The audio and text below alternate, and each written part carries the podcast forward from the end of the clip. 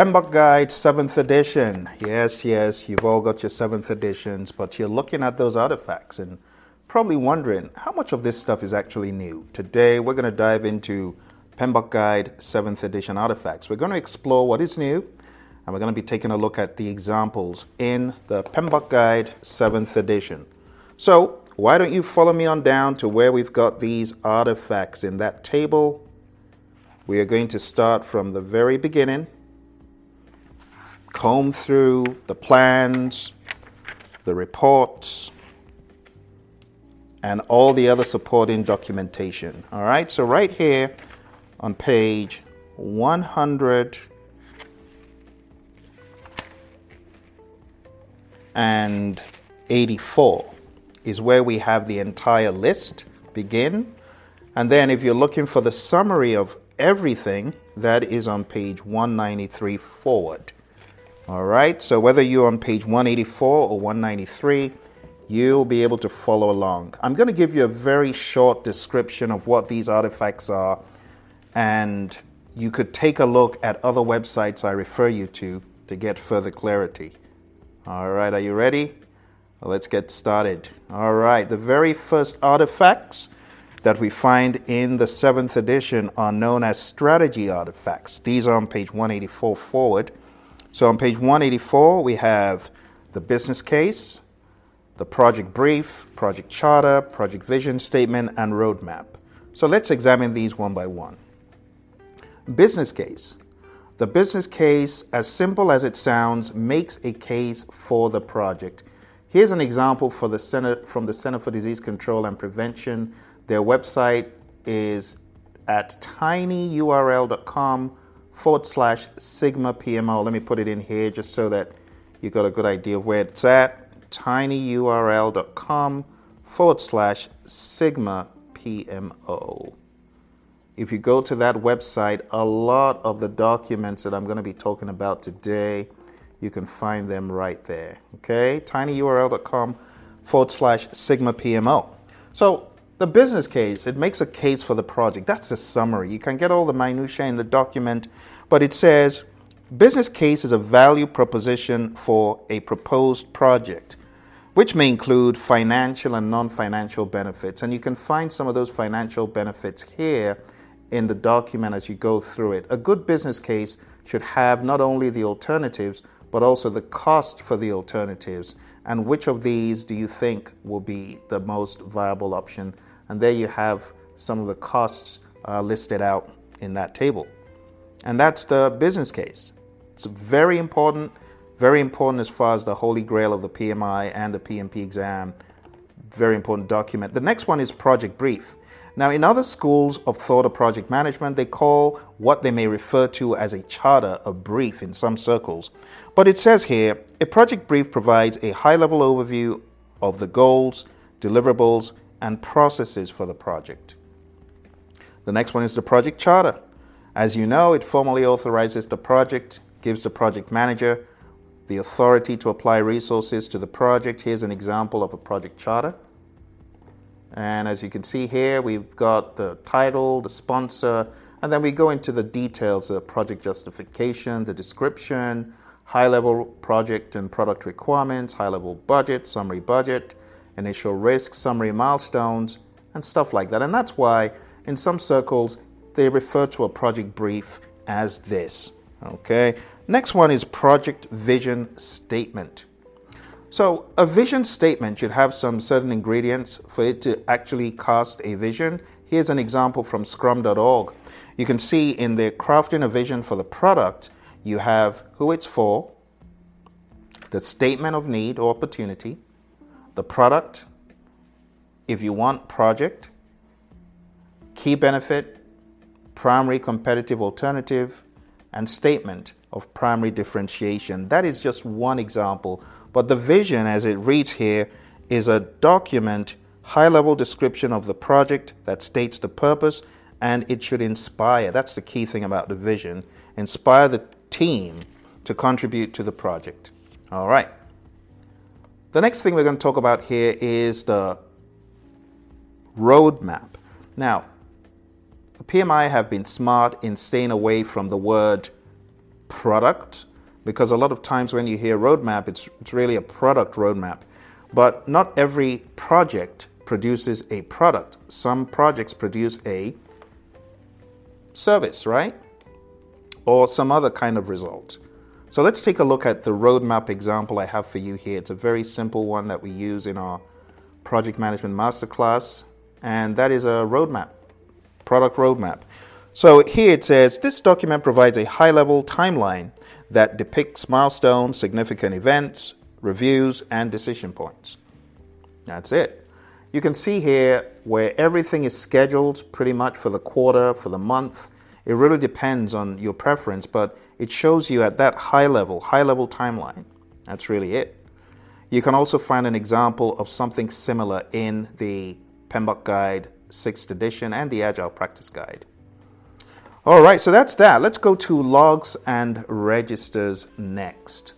Logs and registers, the very first one here is the assumption log. What is an assumption? Assumption is a factor that is considered to be true, real, or certain without proof. We also have a log of constraints. A constraint is a factor that limits the project team's options. Together, we want to collect all of these and we want to put these together in what we call an assumption log. Some people say an assumptions log. Some people may say an assumption and constraint log. And right there on the screen, you can see a log of assumptions or constraints, right? But it's referred to in general as an assumption log. All right, let's go to the next one. The next one here, we refer to this as a backlog. A backlog is an ordered list of work to be done. If you've been through our training, we train you about Scrum and we talk about the product backlog. Well, here we just refer to it commonly as the backlog because it's not always a product. Next one here is a change log. The change log is, as it sounds, a log of changes.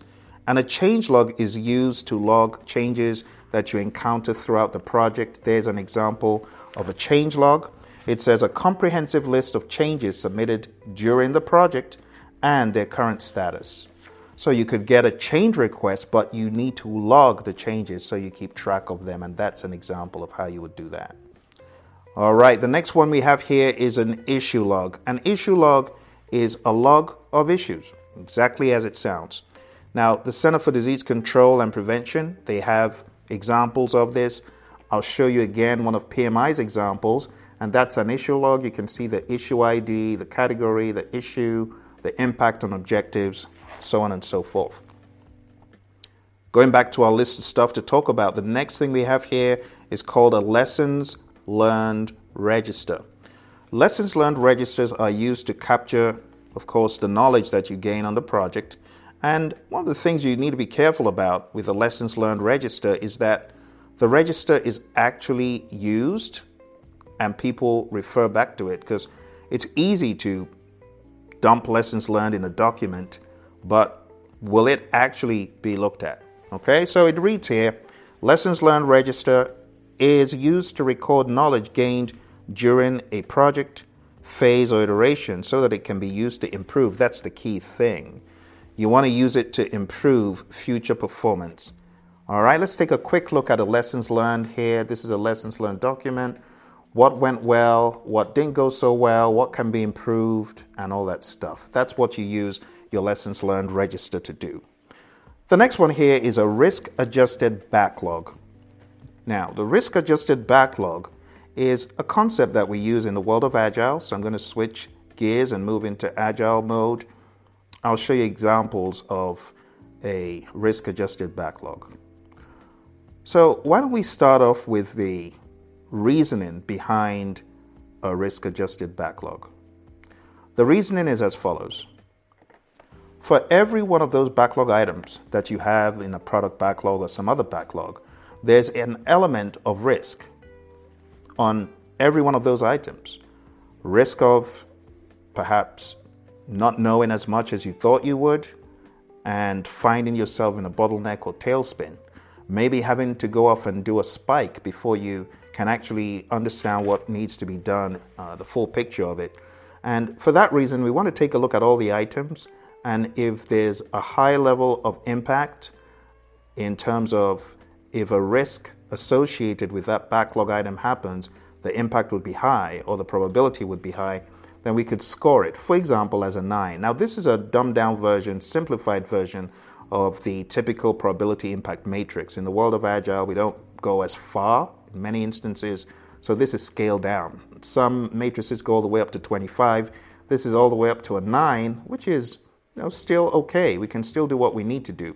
So, assuming we score certain items, certain backlog items, and the risk associated with them, we understand what is risky, what is not as risky, and we can go into our backlog, as you can see on the screen, and we can decide certain risk actions or spikes that are associated with risks that could impact our backlog items.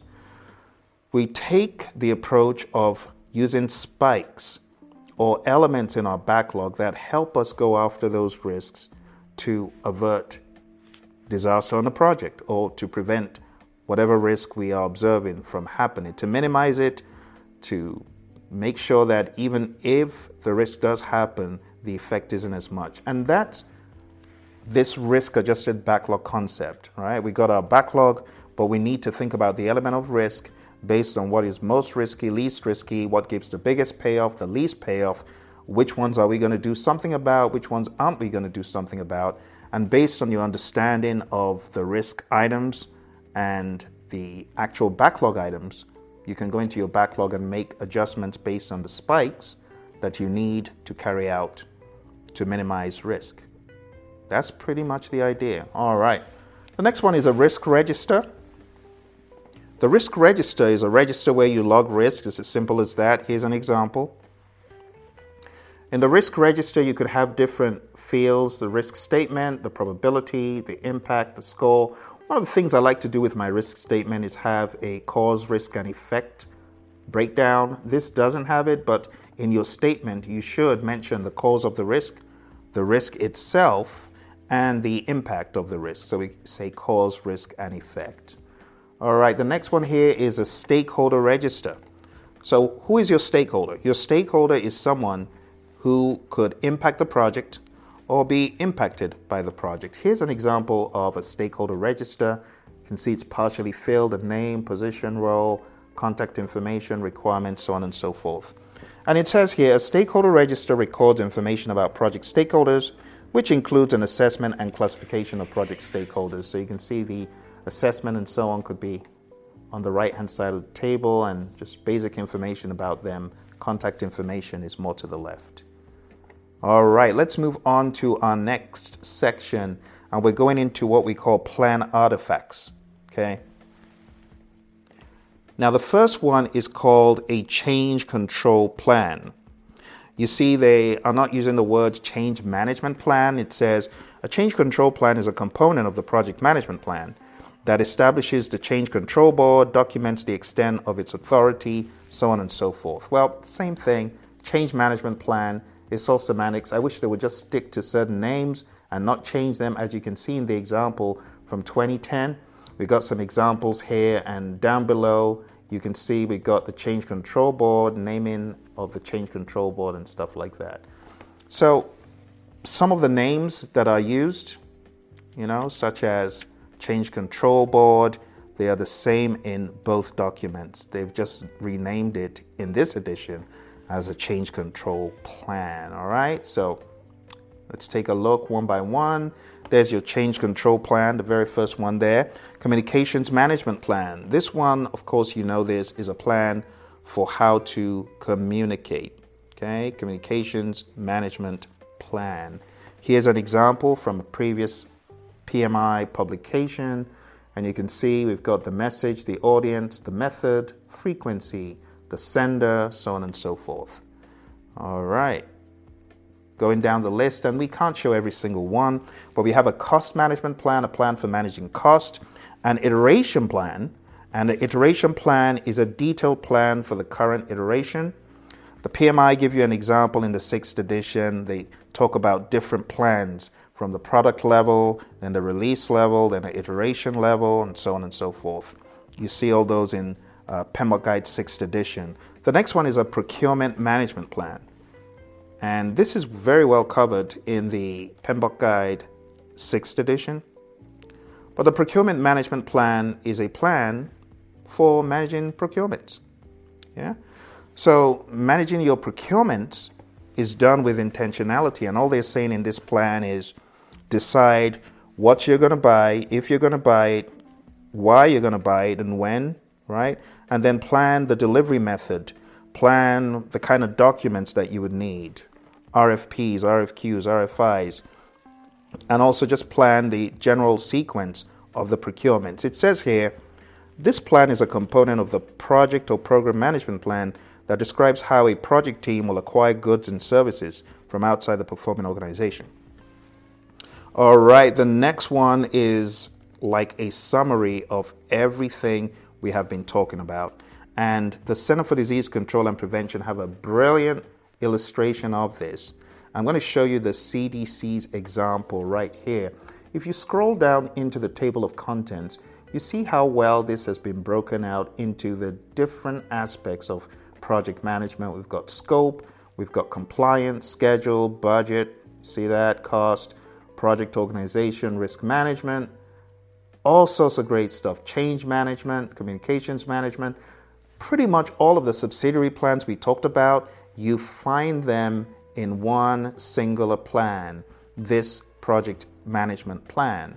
So, going back to the plan to take one more quick look at it, if you go into the meat of this plan, it actually walks you through on how to fill it out. It's a good one I would recommend if you're looking for a light version of a project management plan. So, here in the PMBOK Guide, 7th edition, it says it's a document that describes how the project will be executed, monitored, and controlled and closed. And within the plan, you see the elements that are talked about all throughout this section. For example, a quality management plan. So, if you wanted to document your strategy, your approach for quality, you would do it right there. See? And that's what comes next in our table of contents. Quality management plan, a plan for how to manage quality. Release plan. This plan sets expectations for the dates, features, and or outcomes expected to be delivered over the course of multiple iterations. And we can take a look at an example here from the Lucidchart. Here's their interpretation of a release plan, and you can see the different pieces of work that have to be done at a much higher level. In other words, the releases. That's why it's called a release plan. And it says this plan sets expectations for the dates, features and or outcomes expected to be delivered over the course of multiple iterations. So you can see over the course of different iterations over several years, you can see alpha release, beta release, final release, so on and so forth. All right, let's go back. Next one here after release plan is requirements management plan, a plan for how to manage requirements. Resource management plan, a plan for how to manage your resources risk management plan, a plan for how, you manage risks, taking into account the thresholds for stakeholder tolerances concerning risk, probability and impact matrix format, um, how you will score the risks, what probability of high, medium, low, very low, very high would look like. All that stuff is in your risk management plan. And then we have the scope management plan, how you'll manage scope, the schedule management plan, how you're going to manage the schedule, which tools will you use, so on and so forth. We have the stakeholder engagement plan. We're on page 187, by the way. And this is a plan for how to engage stakeholders. There's so many things. I wish I could show you all of them, but we don't have time for that. We do some of this in our project management masterclass, but there's so many things I could show you here potentially. We have a document, just to give you an idea of some of the things that could go into stakeholder uh, management plan. Uh, PMI had a document called Stakeholder Management Strategy. It's pretty much very similar to this. What is your strategy for engaging stakeholders? That's pretty much the idea. All right, stakeholder engagement plan. The next one is a test plan. And it says this document describes deliverables that will be tested, tests that will be conducted, and the processes that will be used. Now let's very quickly go through this next set. Organizational breakdown structure looks like a family tree. It breaks down the organization into layers, into hierarchies. It says it's a hierarchical representation of the project organization. Okay? And let's use a tick to tick off on each one so that you know where I am. All right, the next one is a product breakdown structure. Again, hierarchical structure reflecting a prod- product's components and deliverables. A resource breakdown structure, a hierarchical representation of resources by category and type, and this is human, equipment, material, supplies, and facilities. A risk breakdown structure is a hierarchical representation of potential sources of risk. And a work breakdown structure is a hierarchical decomposition of the total scope of work to be carried out by the project team. All right, let's move on to our final one on this slide. We have budget. A budget is the approved estimate for the project or any work breakdown structure component. So remember, when we say budget, it could be loosely used, but in a more formal setting, when we talk about budget, we're talking about the management reserves, the contingency reserves, and the actual estimates. That's what we're talking about. And PMI have a different breakdown in the seventh edition of how this maps, but we won't go into that now. The next one is a milestone schedule, pretty much a milestone list. It's a schedule with milestones instead of uh, activities. So the milestones capture higher level accomplishments, events. The next one is a performance measurement baseline, also known as PMB. It reads here in the seventh edition on page 188 integrated scope, schedule, and cost baselines are used for comparison to measure, to manage, and control project execution. All right, so we've gone through this and this and this. All right, the project schedule, it says it's an output of a schedule model. In other words, all of this scheduled data, we can take that scheduled data and we can come out with an interpretation of all of this data, and that becomes our schedule. At a minimum, a schedule has your planned dates, your durations, it could have milestones. It doesn't have to have resources, but these days, a lot of schedules, such as in MS Project and in Smartsheet and PlanView and other places, they could have that feature. Last but not least, we have the scope baseline. The baseline is the approved version of a scope statement work breakdown structure, and its associated WBS dictionary. In other words, WBS, WBS dictionary, and project scope statement. Let's move on to the next one here. This is going to go quick. So, affinity diagram. It's a diagram showing a large number of ideas classified in groups. A burn chart, burn down chart, or burn up chart. It's a graphical representation of work remaining or work done, shows you depending on what you want to see. You can see as the work is being burnt down and used typically in agile projects. Cause and effect diagrams, a visual tool that helps trace an undesirable effect back to its root cause. And there's a lot of detail regarding the cause and effect diagram in the seventh edition if you want to understand the categories that we break that down into. Next one is cumulative flow diagram, CFD. And it says this chart indicates features completed over time features in development and those in the backlog. They've got a great example of that in the Agile Practice Guide. The next one here is cycle time chart. This diagram shows the average cycle time of the work items completed over time. A cycle time chart may be shown as a scatter diagram or a bar chart. So they give you a lot of descriptions, however, there's no example visual for you. Dashboard. This set of charts and graphs shows progress or performance against important measures of the project and they differ from project to project. A flow chart is a diagram showing inputs, process actions, and outputs. If you really want to optimize a process, make sure you look at the flow chart associated with it. Next one is Gantt chart.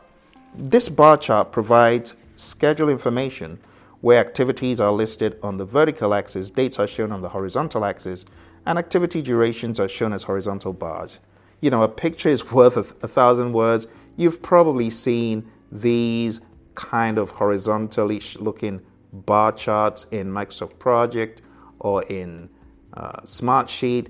That is precisely what this refers to. All right, let's go to the next one histogram. Histogram is a bar chart showing graphical representation of numerical data.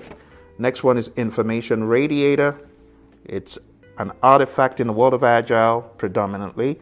It's visible, physical display that provides information down to the minute. Whatever you're looking for, we could put it on an information radiator, and people can just learn uh, status and things like that as they move uh, through the room looking at the board. Next one is lead time chart, and it reads This diagram shows the trend over time of the average lead time of the items completed. A lead time chart may be shown as a scatter diagram or a bar chart. So my recommendation is to actually understand the difference between lead time and cycle time. Uh, go to the Agile Practice Guide, take a look. There's a difference between the lead time, which is the customer's perspective of when they put the order in, when it's done, and then you have cycle time, the people actually doing the work saying, "Well, I picked it up at 10:59, but cycle time is just showing you from 10:59. Lead time is showing you from 8 o'clock when that customer put that request in. So there's a difference between the two Good one for you to understand for your exam. All right. So next here, going down the list, we have some more information, which we do not see apparently on this slide. So I'm going to move to a blank slide, and I'm just going to give you the top of the waves regarding what we've not talked about. And I'll just use some abbreviations for them. So the next one we have here, I'm just going to say PM prioritization matrix. And it says this matrix is a scatter diagram where effort is shown on the horizontal axis and value on the vertical axis. The next one is a project schedule network diagram. It's a bit of a mouthful. Project schedule network diagram.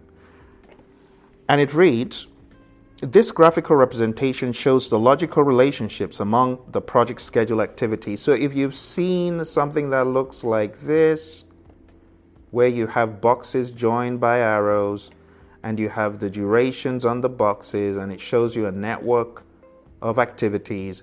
That is a project schedule network diagram. All right, next one is requirements traceability matrix. And I do need to show you this one. It is one of the PMI dogma that you definitely should know. There's your RTM it's a matrix that links requirements to their origin. Okay, there's another one I would have loved to show you. I don't know if I'm going to be able to do that. Responsibility assignment matrix. I'd have to bring up another PowerPoint. Probably not worth the effort, but your requirements traceability matrix, uh, your responsibility assignment matrix, uh, is a grid that shows the project resources assigned to each work package. Actually, this is one I absolutely must show you. So let's bring that up. And the RACI chart, oh, it's been around for so long in this world of the PMP exam and the PMI that it will almost be wrong for me not to show it to you. So let me show it to you real quick. All right, so here's the uh, RACI chart. Responsibility assignment matrix is uh, the overall terminology, then a type of uh, RAM is the RACI chart. So let me show you the RACI chart. That's the RAM. Uh, you can see the title of the individual, their role, and their responsibility. Now we can get more specific here in a RACI chart, and we can actually show who is responsible, who is accountable, who is consultative, and who is informative. Okay, and then we can even go into more details, more level of details, and more cross functionality. All right, so that's your uh, RACI chart. All right, let's go back to our list of what we need to talk about. All right, so back to our list, we've got uh, scatter diagrams. This shows the relationship between two variables. And in a scatter diagram, you've probably seen something like this. You got a y axis, you got an x axis, and you've got all of these dots. And from the dots, you can infer if there's a relationship, either direct or indirect. You can see if there's a relationship between just by plotting. So it reads here this graph shows a relationship between two variables. It doesn't tell you why there's a relationship, but it will show you if there is a relationship between the variables. Okay, it could be inverse, it could be otherwise. Well, let's get rid of that. Uh, next one is an S curve. This graph displays cumulative cost over a specific period of time. Uh, this is really well documented in the sixth edition under the cost management chapter. The next one is the SEAM, the Stakeholder Engagement Assessment Matrix. I will have to show you this one for sure. Let me see if I can bring up the SEAM Stakeholder Engagement Assessment Matrix if I've got this to show you. And the Stakeholder Engagement Assessment Matrix is a very visual tool that shows you and the team what you need to do to get a stakeholder engaged. In other words, you can see where the stakeholder currently is, if they are unaware, if they are resistant, if they are in a neutral position, and if they're in a leading position. You know, all that information you can see it. So let's get that up to show you here. This is well documented again in the sixth edition. This is part of why I gripe a little bit about how the seventh lacks enough depth because you don't get to see all this good stuff. You just got one line item of something that is so visually compelling and helpful to teams, but you don't have an example, unfortunately.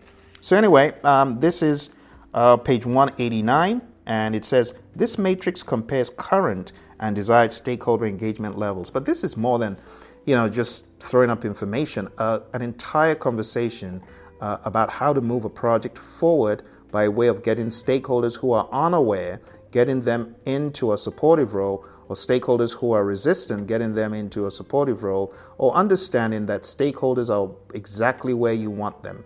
So C is for current and D is for desired, and great tool for project teams uh, everywhere to be on the same page. All right, going back here, we've got um, stakeholder engagement assessment matrix. Turning the page over, we've got story map. I don't have an example of that to show you, but it reads A story map is a visual model of all the features and functionality desired for a given product. That is a very easy one for you to see, but I don't have a ready example and there's none here. Throughput chart. This chart shows the accepted variables over time. So that's a throughput chart. And then we have use cases. This artifact describes and explores how a user interacts with the system to achieve a specific goal.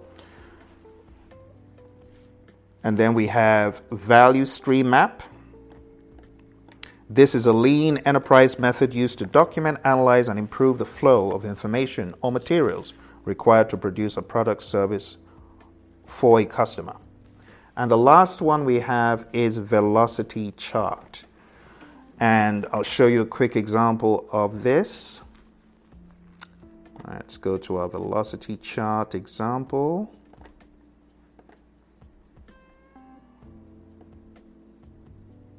All right, here we go.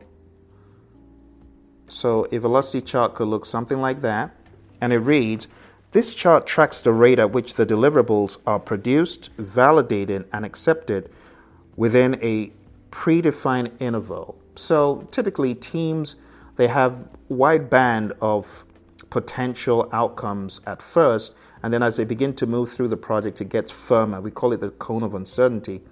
But the ultimate goal of this is to understand what you could possibly give to a stakeholder within weeks, or what number of story points you should aim to get done for a stakeholder based on request. So, a stakeholder asking for 250 story points worth of work from this velocity chart, you've got an idea of how to uh, bargain with that stakeholder, right, over a period of four to six weeks. You could tell them, we can't give it to you in four, but definitely somewhere uh, between four and six, that kind of thing.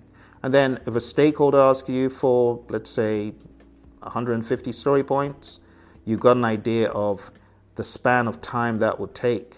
Or if they ask you for what you can do for them in the next three sprints or three weeks, you've got an idea that it's going to be anywhere from 125 to 175. That's pretty much the use of our velocity chart, not just to understand how well we're doing, but also to predict what we can do.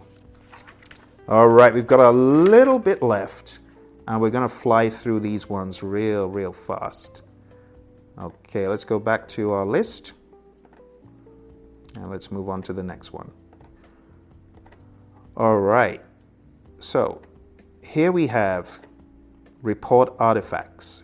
And here we have quality report, a report for quality across the project. Think of this as a State of the Union address for quality.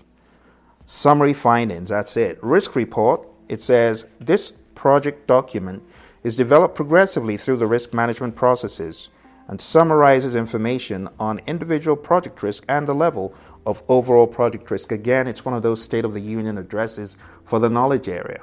And last but not least, we have status report. As simple as it sounds, provides current status on the project. Next, we have agreements and contracts.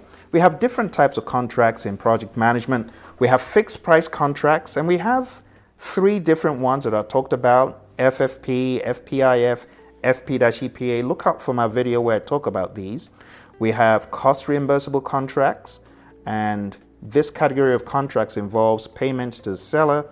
We have three types CPAF, CPFF, and CPIF. Again, look for my video on this. And then we have time and material contracts. Just search for contract types, Praizion, you'll find it. All right, so we have time and materials. This contract establishes a fixed rate, but not a precise statement of work. It can be used for staff augmentation. All right, next we have indefinite delivery, indefinite quantity. This contract provides an indefinite quantity of goods or services with stated lower and upper limit and within a fixed time period. This contract can be used for architectural engineering or information technology engagements. And then we have other agreements, things like MOUs, memorandums of understanding, MOAs, Memorandums of Agreement, SLA, Service Level Agreements, and Basic Ordering Agreement, BOA, amongst others. Let's go to our next one here. Other artifacts, activity list, a list of activities, bid documents, RFIs, RFQs, RFPs. We have metrics. A metric is an attribute. It's one thing to have a metric. Remember, you need a measurement. So we derive metrics usually from when we're planning quality management. The next one is project calendar. It's a calendar identifying working shifts, working days and shifts that are available or for scheduled activities. Next one is requirements documentation. It's a document which provides requirements and also talks about how the requirements meet the needs of the business. It says here on page 192 information needed to manage the requirements, which includes the associated category, priority, and acceptance criteria. Next one here is project team charter. We often hear the team charter being referred to as a team agreement, social contract, team contract, all the same thing, but it records team values, agreements, operating guidelines, do's and don'ts, acceptable behavior, and so on. And last but not least, we have user story. User story, uh, user story is a brief description of an outcome for a specific user, which is a promise of a conversation to clarify details. So, my friends, let's take a look before we jump out of here very quickly. A summary about user stories since it's such a hot topic for your PMP exam. So, going to our user story slide, a user story is a brief description of a need or problem. User stories are short, simple descriptions of a feature told from the perspective of the person who desires the new capability, usually a user or customer of the system. The three aspects of a user story a card, written on a card, a conversation, having a conversation about the story to clarify it, and the confirmation criteria that can be used to determine when the story is complete. Now, we often write the story in this format role, goal, benefit. As a, your role, I would like, what do you want? Benefit, so that, whatever you want to accomplish. In this example, we see a poorly written story on the left. As a customer, I want to create a profile so that I can have an account. On the right hand side, we see a better written story that actually talks about why you do want that account, right? I want to create a profile so that I don't have to fill in the information again. Oh, you're trying to save time. Well, that's value. You see, so we always write it from the role, goal, benefit perspective and want to understand what it will do for the customer. In closing, at the back of the card, we put in the acceptance criteria. And we can use the Gherkin format, the given when then. We could use all sorts of formats. It's not the only one. But the idea is when you get a user story, you want to get to a point where that user story is actually ready to go into the sprint. So we have something called the definition of ready and the definition of done. The definition of ready is pretty much along the lines of the INVEST acronym. And I'm just going to write down the INVEST acronym real quick here. INVEST means the story is independent, it's negotiable, it's valuable or vertical in value, it's estimable, it's small enough to fit within a sprint, and it's testable. And I go into this stuff in other videos, but the idea is a user story when you're going into the sprint, you want it to be ready so that you can be working on it. And you also want to understand for the increment what makes it done, not the story in this case, even though we could use the word done to talk about a story, a story is done, and so on. But in this case, we're talking about the entire increment, the potentially shippable increment. How do we know that an increment is done? Does it meet all engineering practices? Have you been through peer reviews? Have you been through tested unit testing, uh, user acceptance testing, and so on? All of that stuff, it should be uh, carried out us to say it's done. Okay? And with that, my friends, we are at the end of our very ambitious journey to get through every single artifact in the seventh edition. Uh, it's quite funny because if this was the sixth edition, my goodness, we'd probably be here all night. We'll be here all night, I can assure you. All right, for those of you who are getting ready for the exam, okay, and you're wondering, how do I get help? Where can I get help? I want to encourage you to go on down to our website. It's called praizion.com P R A I Z I O N.com. When you get to our website, scroll down and look for the plethora of training aids and help that we've got for you. If you've got any questions, feel free to put them right here in the comment below. I'll get back to you as soon as I can. All right, thank you very much for joining me. I wish you all the best on your exam. Remember, the exam is very heavily hybrid and agile. Okay? It's not just predictive stuff, Predictive is very small compared to the amount of hybrid and agile stuff you got. Okay, for that reason, my advice, parting gift for you. My advice would be speed read this. Pay more focus to the principles, okay? This one right here, spend a lot more time with the Agile Practice Guide. Read through it a couple of times. You'll be glad you did understand page 50, uh, forward the practices, everything. know it well. Good. All right. I believe I've got a video on the summary to that somewhere on YouTube. And then when it comes to this one, my friends, you've got to tread carefully because I know some people are telling you to keep pounding on this and ITTOs. No, you need a skilled handler, someone who's able to weed out what is really important to focus on and things that you shouldn't. Because if you're trying to read these three books, that's not wise. Not in the least bit.